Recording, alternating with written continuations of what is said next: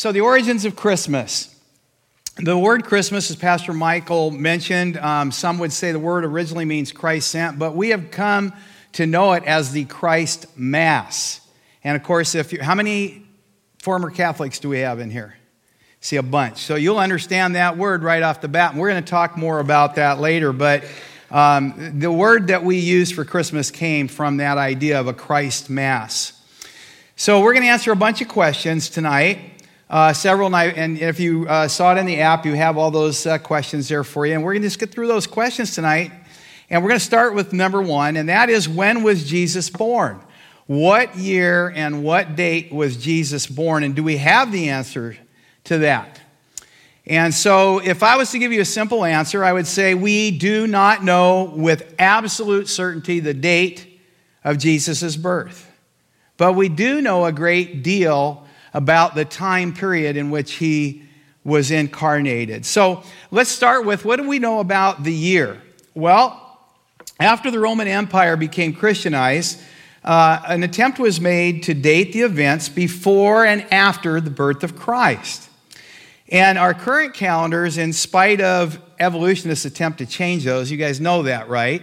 But our current calendars, we use the terms uh, BC, meaning before Christ, and AD, which I think a lot of you probably learned it meant after death, but that's not actually true. It just means AD is the year of our Lord.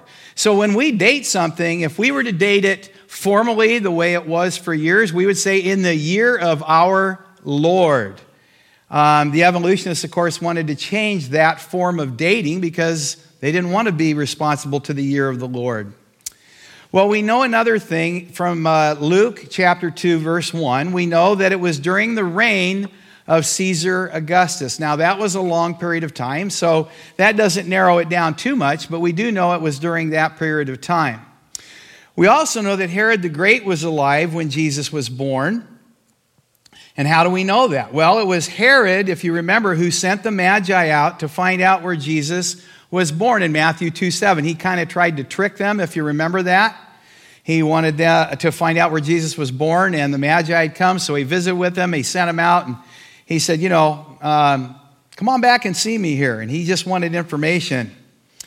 That same Herod in Matthew 2:16, of course, we know, sent his soldiers to kill the firstborn males up to 2 years old, and that that little information there up to 2 years old is important as we try to discover the actual year that Jesus was born. Now, we do have one um, pretty significant problem here, and that problem is that Herod the Great, according to almost every scholar, died BC. What? So, how could Jesus have been born BC? That would mean he was born before Christ, as we know it. How did that happen? How can it happen? Well, I think you'll, you'll find out that it did. And I, have some good information uh, from a book by Don Stewart, and Don Stewart spends his life studying these kinds of things. And in his book, it's called Did Jesus Exist? It's a great book. It answers tons and tons of questions. I really highly recommend it um, to you. But in his book, he says Andrew Steinmann, who, who has written a monumental work on biblical chronology, that's his area of expertise and study. He concluded the following about the birth of Jesus after examining all the relevant evidence. Since we've now established that Herod died early in 1 BC, after January 10th, but before Passover, which would be about April 8th, we can confirm that Jesus was born no earlier than mid year 3 BC and no later than the end of 2 BC. So, given the events surrounding Jesus' birth, we can surmise that at least a few months passed between Jesus' birth and Herod's death. What are some of those things? Well, we have the arrival of the Magi in Jerusalem. Uh, and we know that that was after Jesus' birth. Did we have that nativity picture up there? Flash that up there again there. Um, I, this is from the movie here. Isn't that a great picture? But one thing, I, I, I, picked that picture purposely because you see the shepherds there, but you don't see the Magi there. Now, of course, in the movie, the Magi do show up on that night. That's inaccurate. The Magi came later. It says they came, and Jesus was living in a home at that particular time. So Herod waited for some time for the Magi to return before ordering the execution. In other words, he didn't get the information that he wanted. Um, so in Matthew 2.16, we see that he ordered the execution of all these um, young boys. Now, the Magi first observed the star no earlier than about 4 BC. Joseph and Mary's flight to Egypt with Jesus when he was still an infant was shortly after the visit of the Magi. You'll find that in Matthew 2 13 through 15. And it should probably be dated about mid 2 BC and no later than early 1 BC. Now, so if this is the case, then Jesus had to have been born BC. So, how could he be born before himself? Well, of course, um, that's kind of a silly statement in a way. But how did that happen? How did it happen that he was born still in BC? Well, the problem is that uh, is all in calculation here. It seems um, that, that Herod died only 751 years after Rome's founding, but Dionysius, when he was putting this together, dated the birth of Christ as 753 uh, 753 years from the founding of Rome. So there's a two year discrepancy. It's just a calculation error. Remember, it's not an error from the Bible, it's an error by a, a, a monk named Dionysius um, who came up with that. So Herod was still alive after Jesus was born, and we just seem to have this error of about two years um, in his calculation. In, a, in a sense, to, to this day, our you know, we never corrected that. And we could have. We could have corrected it and corrected the dates, and then Jesus wouldn't have been born BC. But as it was, and as we look at the life of Jesus, we kind of think of the fact that as we're looking at the calendar, it was probably um, 3 or 2 BC that Jesus was actually born. Okay, so that's the year. What next? Well, what do we know about the actual date? How did we come up with December 25th? Now, once again, here, I, you know, we want to present this very honestly, as honestly as we can. And trust me, here, I, I, I, I told my wife my eyes are bulging from the amount of research that I, I looked up on this because um, it, it's pretty fascinating, really. So, how did we get this date, December 25th? And the simple answer is we don't know for absolute certainty how the date came. We have several good, strong ideas on how it came. And I will just tell you that for a good deal of my Christian life, I believed that it was stolen from the pagan uh, celebration of Saturnalia. That was kind of the, the going philosophy. And how did that all happen? Well, it, started a long time ago, but I would say in, in the, and I'm older than many people in here, so when I was growing up as a kid, nobody ever talked about that. Nobody ever cared about it. It was December 25th. That was it. That's the day we celebrate, and that was it. But as people began to really get into the Bible in the 60s and 70s, and some pastors heard this information, they wanted to be honest and they looked at some evidence and they said, Yeah, you know, it kind of does appear we took this from Saturnalia. And I grew up uh, in the church, at least from uh, teenage years on, um, hearing that it had been stolen from this pagan holiday. And I have to say that once I heard that, it really kind of destroyed a lot of the joy I had every Christmas. Well, guess what? Tonight, we're going to send the Grinch back where he came from. Again, from Don Stewart's book. There is compelling evidence that Christians celebrated December 25th as the date of Jesus' birth before the pagans actually adopted this date. Now, you're going to have to really hang with me on here um, because I'm going to present a bunch of stuff here to you.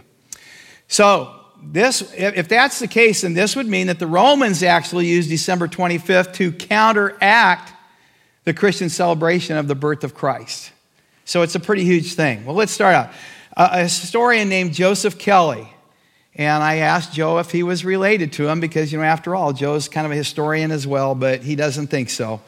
But uh, Joseph Kelly says that the Roman Emperor Aurelian institute the cult of Sol Invictus, which is, means the unconquered sun, in 274 AD. In 274 AD. That's important. He chose December 25th because it is the day of the winter solstice. And so he decided he was going to make that uh, the birthday of this pagan god. So it became party time. in Rome. They were going to celebrate the birth of this pagan god, um, and it was on December 25th, the Sol Invictus, the unconquered sun.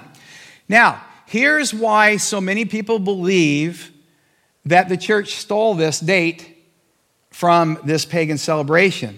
It was actually in 336 AD that the church at Rome proclaimed December 25th, and what it was called was Natalis Christi, or Natal Day of Christ. So at first glance, you might think, oh, okay, well, the pagan holiday came first.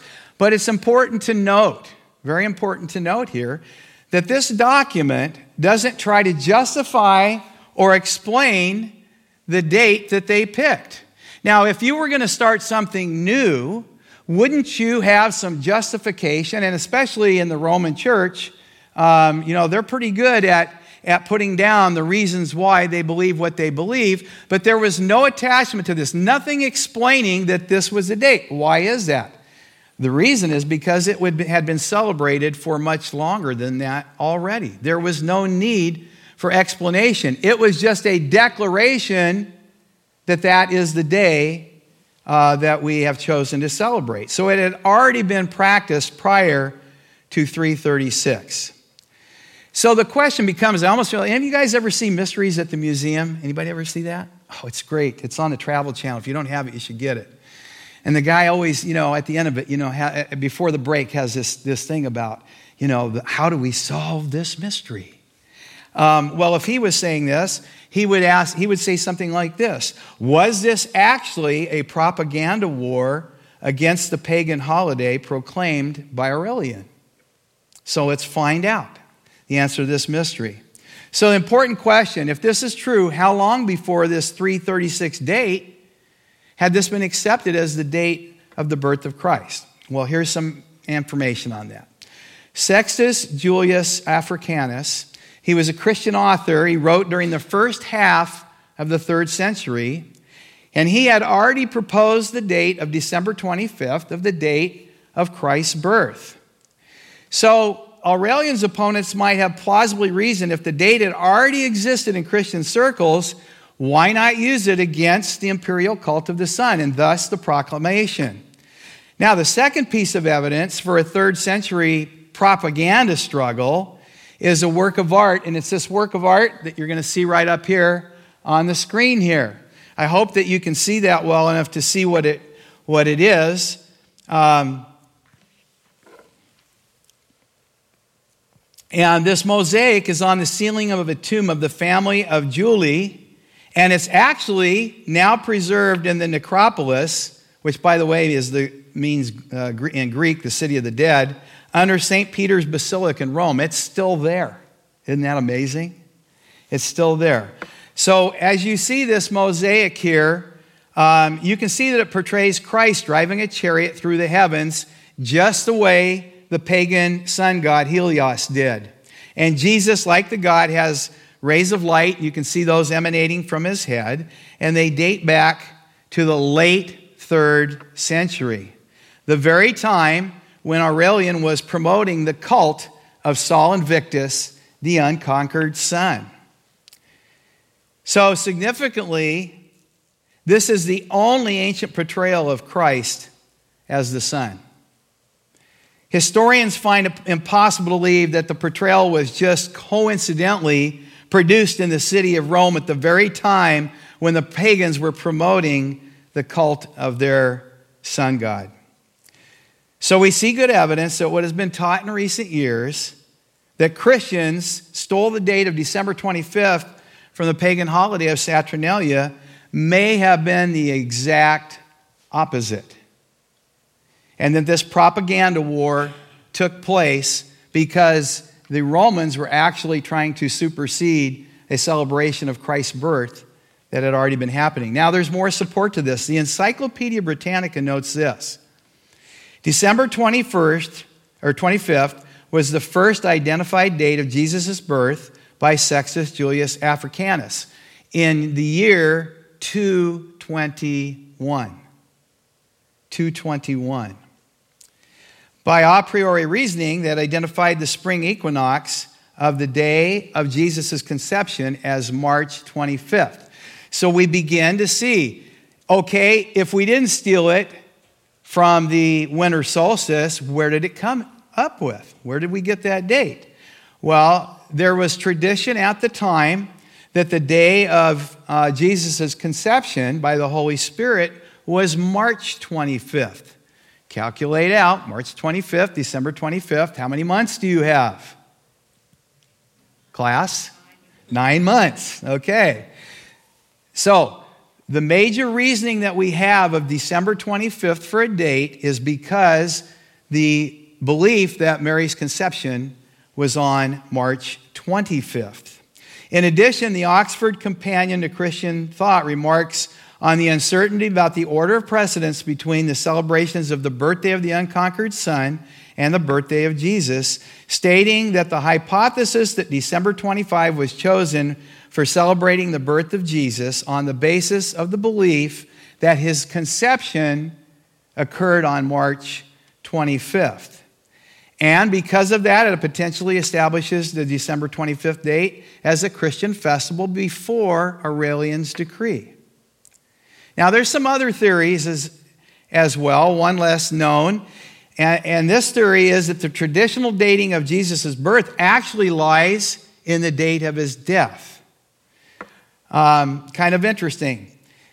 We don't have as much information on the date of Jesus' birth, but we have a lot more information on the date of Jesus' death. And I'm going to explain that in a little while, while that, why that probably, probably is. So, around AD 200, Tertullian reported that the calculation of the 14th of Nisan is the day that Jesus was crucified according to the Gospel of John. In the year he died, uh, that equivalent date, interestingly enough, in the Roman calendar is March 25th. It's March 25th in the Roman calendar. And of course, again, nine months before December 25th. It was later recognized as the Feast of Annunciation, traditionally understood of the date of Jesus' conception. So, again, same idea. Thus, Jesus was understood to have been conceived and crucified on the same day. So, this was a tradition that was held. It's a theory that was held, I should say, that, that was the same day, um, nine months later, December 25th, the same date from when he was conceived, and um, that the birth of Christ and the death of Christ occurred on the same day. So, based on this, um, the treatise uh, dates Jesus' birth to the winter solstice. It's at that same period of time. Now, interestingly enough, that same idea appears in Augustine's um, pamphlet on, on the Trinity. You can find that there as well. It also explicitly appears, interestingly again enough, in an anonymous Christian treatise, so we, we don't know who wrote this, but it came from North Africa. Now, that may seem, seem weird to you, but actually, a lot of Christian writing came out of that area of the world at that time. And the uh, treatise was called On Solstices and Equinoxes. And it says, Therefore, our Lord was conceived on the 8th of the Kalends in April, the month of March, 25th, which is the day of the passion of the Lord and of his conception. For on that day he was conceived, on that day he suffered. So, overall, if you look at it, you can see there's a lot of evidence that the date of December 25th was celebrated before Saturnalia ever came along. So, praise God. I don't know about you, but my joy has been restored this Christmas. I'm excited about that. Now, does that mean that December 25th is the correct date that Jesus was born? Well, unfortunately, again, I have to say to you, no, not necessarily. Not necessarily. But I think that from the past maybe 20, 25 years of teaching, we have a lot more evidence that says it could be that date or close to that date, uh, as opposed to many of the other traditional dates um, that have been given. But we don't know for sure. And there's another interesting theory, and that theory is that Jesus was born during the Feast of Tabernacles. And I don't want to go into all uh, the different thoughts and ideas there. Um, but one of the ideas was um, that's why Bethlehem would have been so crowded and there was no room at the inn for Jesus um, at that time because it was during a feast. And during the feast times, um, you know, Jerusalem was overcrowded and people uh, came from uh, faraway places and stayed as nearby as they could get. And, and that has credence to it. But you have to understand, Bethlehem is such a small village that it would not take a lot to fill it up. So that's not necessarily um, a major uh, evidence for it. But some of the other evidence um, for it, and I'm going to read um, from Dr. David Reagan, who is um, well known for his um, end times theology, but also for um, study in this area. And Dr. David Reagan says this, and I think others have followed this or actually brought this up even maybe before him. So, again, follow me here. According to Luke 1 24 through 26, Mary conceived Jesus in the sixth month of Elizabeth's pregnancy with John the Baptist, and we, we know that for sure. This means that Jesus was born 15 months after the angel Gabriel appeared to Elizabeth's husband. You guys remember that part of the story, right? Uh, Zacharias. And of course, um, he couldn't talk for a while. Um, so, uh, he was informed that he, his wife was going to bear a child, and he kind of laughed at that. And so he wasn't able to speak for a while. Now, according to Luke 1 5, Zacharias was a priest of the division of Abijah. So, again, this is factual information we know from the Bible. Zacharias is a priest of the division of Abijah. Luke 1 8 says that Gabriel appeared to Zacharias while he was serving as a priest in the temple. So here's some good information here, but there's going to have to be some deduction after that. So we know from the Talmud and other sources that the division of Abijah, they, they had the priests in divisions and they served in different quadrants of time. Okay, so we know from the Talmud um, that the division of Abijah in particular served as priests during the second, now get this, the second half of the fourth month of the Jewish religious calendar. Now, that would have put his service in late June, um, and the Jewish religious calendar begins in March with Passover, and that's why. So, late June, uh, somewhere in late June, would have been the time that he was serving. So, 15 months later would place the birth of Jesus in the seventh month of the Jewish calendar. And that would be in the fall of the year, either late September or early October. And that is the time of the Feast of Booths or the Feast of Tabernacles. So, very interesting and very compelling evidence for a time earlier than December 25th. And some people have bought lock, stock, and barrel into that, and, and I can see why. It's good, solid evidence that we have. But Dr. Reagan, being a very fair uh, Bible scholar, also states this. He says, since those time periods are approximate, it could be in October, but later is still a possibility.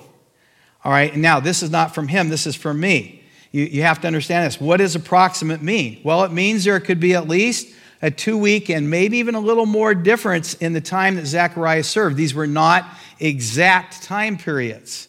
Okay? Then there's one fact that we all know, and that is our baby's always born in exactly nine months. In fact, I would say it's probably hard pressed to find one that's born exactly in nine months. So, given the fact that there is a couple of weeks or maybe three weeks um, possibility difference in the time served, and let's say uh, Mary was a little late. I mean, she had to take a nice little trip, right? So maybe she was a little late. So you could add anywhere from four to six weeks and be getting much closer to the December 25th time. So again, and remember that Steinmann, again, who did this, these volumes of work on this, said that the date was late 3 or early 2 BC. Why is that important? Well, when's late in the year? And when's early in the year? Well, the latest month in the year is what? It's December, right? What's the earliest month in the year? January. I find this very fascinating that the Western Church recognized December 25th as the date of Jesus' birth, but the Eastern Church has celebrated it on January 6th, some on January 7th. Late, three, early, two. Isn't that interesting? Now, it should be noted that there is a major objection to this winter time period um, being the time Jesus was born. What is that one? Well, it's commonly said that wintertime in Jerusalem is cold, and I, I was going to grab a picture of it, but I didn't. There is a picture of the Wailing Wall, and, you know, down on the bottom it's filled with snow. Now, I don't know exactly what time that picture was taken. It could have been in January or February. I have no idea. But it does snow and it gets very cold. And so the objection is look, shepherds did not take the sheep out during that cold winter period of time. And we know by the picture we had up there earlier, the shepherds were there and they were tending their flocks. And Bible tells us that, right? Well, in the Jewish Mishnah, there's a passage which states that some sheep were kept outside in the fields in Bethlehem all year round and those sheep in particular were to be used for sacrifice in the temple at Jerusalem. But even more than that, if you were to visit Bethlehem in the winter now, you would see sheep outside in the wintertime. So in ancient times, sheep were kept outside in the wintertime, and even to this day, that happens. So once again, that major objection is really not all um, that valid. So once again, you know, this idea of it couldn't have happened in the winter, so December 25th is out, and that was just stolen from Saturnalia. I think it's important to understand one thing about that, and, and the more I've researched it, um, my personal belief in this is good Christian scholars want to be honest. And if there is truth to that, they want people to know that. But you have to remember that uh, during that same period of time where this was being taught, it was because there was a push by atheists to get rid of Christmas. Are they still doing that? Okay, this has been going on since the 1960s and 70s, guys. And so, if you can destroy the idea and say, look, you can't trust the Bible, you can't trust Christians, you know, that date has nothing to do with it, it's a pagan celebration that they stole and, and all of that then that promotes their agenda, and it's been highly promoted. But they're trying to do it in, in, in, a way that says you can't even trust that Jesus, is, Jesus was born at all, that he even existed, um, because the Bible is untrustworthy. And that, of course, is ludicrous. I recommend that they all read Don Stewart's books, and they'll find that out. Okay, question number three, and this is a big one. Did the earliest earliest church. I say the earliest because it's important to distinguish the earliest church from those who would say they are the early church. I'm talking about the church immediately after Jesus' death, because that's when the church was born. Did they celebrate Jesus' birthday? And I have to say honestly to you, only the first one. the original. I often wonder why we don't call, you know, our birthday, you know, year zero. Because, I mean, that's our original birthday, right? So um, the first one was celebrated, and we see, you know, in the Bible in, in certain ways that it, that it was. But from the New Testament or other historical documents from that time period, we don't really see any uh, evidence of a kind of celebration, at least that we would call a birthday celebration, something set apart, special, um, whatever that, that they might do for that concerning the birth of Jesus. Now, that could be concerning. I mean, we would have to go, well, well, why not? I mean, if if they didn't, should we? And, and, and those questions come up. Those are legitimate. So the, the question is, well, why not? Why wasn't Jesus' birth celebrated? It's, it's, I mean, could there be any more huge event? We have the two huge events that mark everything about mankind. That's Jesus' birth and then his death and resurrection. The two biggest events in world history. So why do we not see evidence of that in the New Testament or uh, in historical writings? Well, it's most likely because in the Jewish culture, birthdays were not celebrated at all. Two Jewish authors recently wrote this The Encyclopedia Judaica could not be more blunt. The celebration of birthdays is unknown in traditional Jewish ritual. In fact, it says the only birthday party mentioned in the Bible is for Pharaoh in Genesis 40 20. Now, that's kind of important because later on you'll see that Christians got away from celebrating the birth of Christ, and that's one of the things they pointed to. Only sinners celebrated their birthdays. Of course, that's not completely true because in Jewish tradition, we know that there is one birthday for a male and one for a female that is widely celebrated, correct? That's the bar mitzvah for a male and the bat mitzvah for a female. So they do celebrate a birthday, but it's not the original birthday, it's that bar mitzvah, bat mitzvah. Their belief was it was how one's life was lived that was much more important than the day one was born. And I think you know, studying the Bible, that the Jews focused their celebrations on God ordained memorials, such as Passover and such as tabernacles and things that God ordained celebrations and feasts for. That was their focus in their culture, and I think um, well done for them. So they really didn't celebrate. Well, what about then the Gentile church? Well, it's interesting again, and it, this was something I really didn't know until I did this particular study, was that the Romans at that time and the Greeks at that time didn't make big deals out of birthdays either. Isn't that interesting? So you have a culture into which Jesus came into where birthdays were not celebrated, not like we do today. I don't know about you guys, but I know in my family, birthdays are big deals. We make a lot out of birthdays. And um, some of you have that same tradition, and maybe other things you don't celebrate as much. But during this time period, it certainly was not an important thing to celebrate one's birthday. So it makes common sense that we don't see this happening or it be spoken about, birthday celebrations in the Bible. So then, what happened to where um, this began to change? Well, again, I think that the announcement in 336 of uh, Natalis Christi was probably important in terms of a change in thought towards celebration of that particular day. We might really call it, instead of Christmas, by the way, uh, Nativity Day. Um, we could call it Incarnation Day, and it might even be a, a, better way to look at it. But it seems like the early anniversaries of Natalis Christi were mostly about the actual Mass service. Now, I said I'd explain this to you. You got to remember, um, and again, for you Catholics, you know more than I do about this. I have been to some Catholic Masses. I actually sang in a Catholic wedding, and I had to stand for two hours for the Mass before I even sang, so I almost passed out before I did the song. Um, but you know that the Mass is all about leading to the Eucharist, which really does that celebrate the birth of Christ?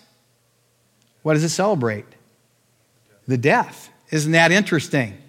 So, most of the early celebration was really leading to the Eucharist and the death of Christ, but they were recognizing the birth of Christ on that day. And of course, in the modern Catholic Church, and I thought I knew that, but I checked with my wife, who grew up Catholic as well, and said, yes, absolutely. If you go to midnight Mass in a Catholic service, they're going to have all these, uh, the candle lighting, and it is spoken about, recognizing that Jesus is the what? light of the world. And that we're to shine our light. And you know, when you do, and we've done this here once, it wasn't all that successful. We may try it again. But we did that at our Christmas Eve service and lighting of the candle. Why? Because Jesus said, We're the light of the world as well. We're the salt of the earth and the light of the world. So, um, so on that particular day, and I don't know, we, I couldn't find when did that really become, you know, uh, a big part of the Mass on that day. I have no information on that. Maybe some of you former Catholics do. But over the next few hundred years, some of the different traditions, oh my gosh, I'm running out of time here. Some of the different traditions started, and one was gift giving. Now, was some of that influenced by Saturnalia? The honest answer to that is probably yes. Probably some of the thought around that came from, from pagan traditions. However, does that make it a bad thing? No, not necessarily. But the truth is, it really didn't become popular because of that. Um, let's remember that gift giving was first introduced by the Magi giving gifts to Jesus. So we get that idea there. Now, according to an article in Christianity Today from 2007, it's confirmed by other sources that I read. Um, Christians in the 13th century began adding uh, to this Christmas celebration carols, the Christmas carols, and even some that we sing today. Uh, then, over the years, exchanges of gifts really didn't become connected with the old Saturnalia. It became connected with the name of St. Nicholas. And some of you have already done some study on that. He was a real person, but again, legend built up around him. He was uh, in, in the fourth century in Lycia which is one of the provinces of Asia, interestingly enough. And he was a charitable man, and the whole idea was that, you know, the modern Santa Claus, he took gifts and he threw them into homes. And so that gift giving uh, tradition really um, began to be popular from that. What about the Christmas tree? We've heard that was part of the pagan tradition as well.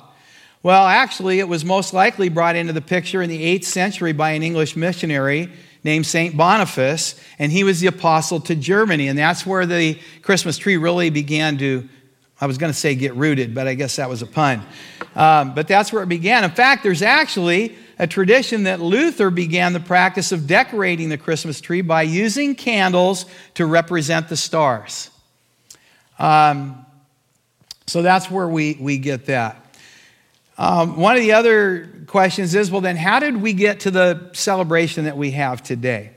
Well, it's interesting. If we put the next couple slides up here, Terry, when the Puritans arrived in the New World, they actually forbade the celebration of Christmas, believing it was too connected to pagan practices. So you see up here, and I don't know if that's supposed to be William Bradford, but he actually forbade the practice of it. And you see him here with his finger here going, no, no, no. None of this celebration stuff. Now, that may be because they, were, they celebrated in the pub there. I'm not sure. Um, but do you have the one there that actually has the decree? Here's the decree public notice. The observation of Christmas having been deemed a sacrilege, the exchanging of gifts and greetings, um, dressing in fine clothing, um, and so forth, satanical practice forbidden. Isn't that interesting? Um, but outside of the New England states, that was not the case, and practices varied during the time of the Revolutionary War. In an article called Christmas in the 17th and 18th Centuries, I found it, I'm going to go through this a little quickly. Uh, seven, uh, 1749, we find that the Quakers didn't regard this day any more remarkable than other days. Stores were open, there was no more baking of bread, etc., etc. So the Quakers didn't think much of it. Now, at first, the Presbyterians didn't care much for celebrating Christmas either, but you'll love this. But when they saw most of their members going to the Anglican church on that day, they also decided to start having services. a little competition there. And uh, we have that next slide there. So here we are arriving for church service, Christmas Day, 1783. So Christmas was celebrated during that time in many of the places. Um, mostly the southern colonies, but one exception was the Dutch in New York who celebrated um, Christmas with religious services. So those reformers, they got some stuff right.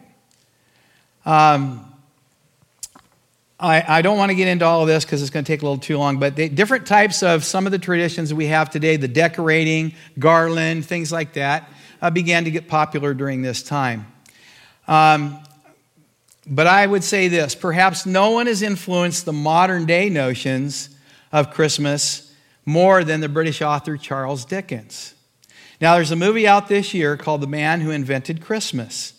And what it's about, from what I understand, is it shows how Dickens used real people to inspire his famous novelette.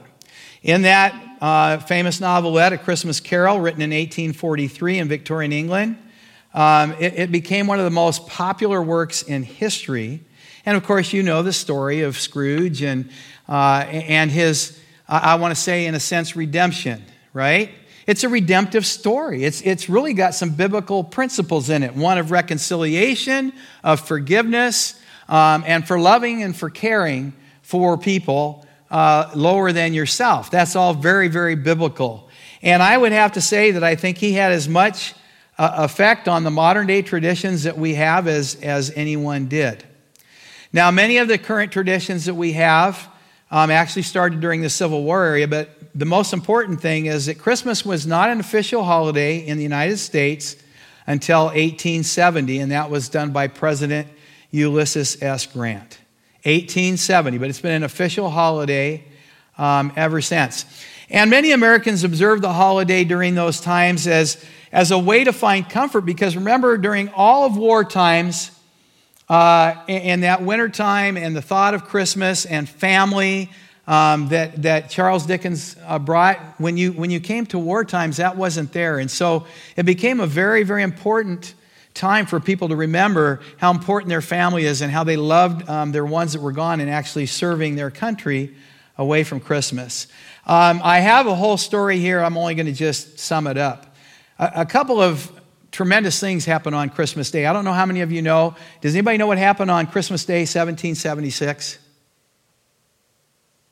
You historians out there? Thank you. I knew Kirk knew it. and he could probably tell you more about it than I can. Washington crossed the Delaware on Christmas Day, 1776. And Pastor Michael, you have a, a portrait in your office. I was going to put that one up here of him kneeling in prayer. And, and it's thought that that was the time that he did that. Before that all took place, that he kneeled in prayer um, for that. But there was another tremendous time in 1914 in World War I, I don't know if you know, know this, but there was a spontaneous Christmas Eve, Christmas Day truce that happened between the Germans and, of course, the Allied forces, where they came together and actually sang songs. They laid down their weapons and celebrated Christmas together, enemies that were slaughtering each other. Quite interesting. Now, beyond that, of course, in today's celebration of Christmas, we have several things that have influenced them. Today, we have movies and music for numbers and numbers of years that influence how people celebrate Christmas, how they think about Christmas Day. And, um, you know, I, I think there's good and, and not so good in that. But um, it definitely has influenced the way that we think about Christmas. So, the last question that we want to get to, and then we're going to give you guys time to ask questions. And I don't know if I have the answers or not.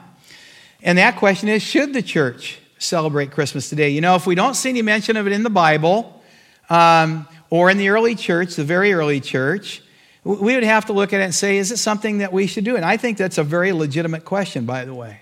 I really do. We should ask that question. But you know what? We do lots of things that the early Christians didn't do, um, and it doesn't make them wrong. Our church services are really quite different than probably the very first church services were. They were smaller, they were uh, participatory in a very strong way, and yet as churches grew, then that happened less and less. Those, those things changed. None of them were mandated. So there's no mandate not to celebrate in the Bible, and there's no mandate to. So then how do we make that decision? I think Colossians 2:16 and 17 is our answer. Paul said, "Let no one judge you in food or drink or regarding a festival or a new moon or Sabbaths, which are a shadow of things to come, but the substance is of Christ." So it's a matter of conscience. But I think it's interesting the substance is of Christ, and at least when we look at Christmas, in, in, in our control, whatever we have control over, we can make it all about Christ, can we not? But it's a matter of conscience. And if you choose not to celebrate, maybe you've still, um, you know, are sold on it's too much pagan. And look at today, there's all kinds of things wrong. We see the commercialism. We, you know, we see, um, I mean, look at some of these retail stores would go out of business if it wasn't for Christmas. And we can look at all that and say, I just, I don't like it. I don't want to be involved in it. You know, that's okay. If your conscience convicts you to not celebrate, then I would say don't celebrate. Don't go against your conscience. The Bible teaches that. But if you don't celebrate, please don't bah humbug and Scrooge the people that do. Okay? And conversely, if you do celebrate, don't think of someone as less spiritual because they've chosen not to. Um, it's a matter of each person's conscience. So I have just some final thoughts that I came up with on those who do celebrate. And I think that most of us here do. I think you can see it living truth that we do. Take a look at the stage. Um, one is, and Pastor Michael mentioned already, recognize that it's a time when people who do not normally even consider God are more open than they are the rest of the year. Keep that in mind. Many people are lonely and hurting and just looking for answers to the despair in their lives during this time. And we need to remember that you and I have the answer for them. And we need to look for opportunities to share. Number two, be careful how you celebrate. Jesus told us we're the salt of the earth and the light of the world. Don't lose your witness by displaying ungodly behavior during the Christmas season.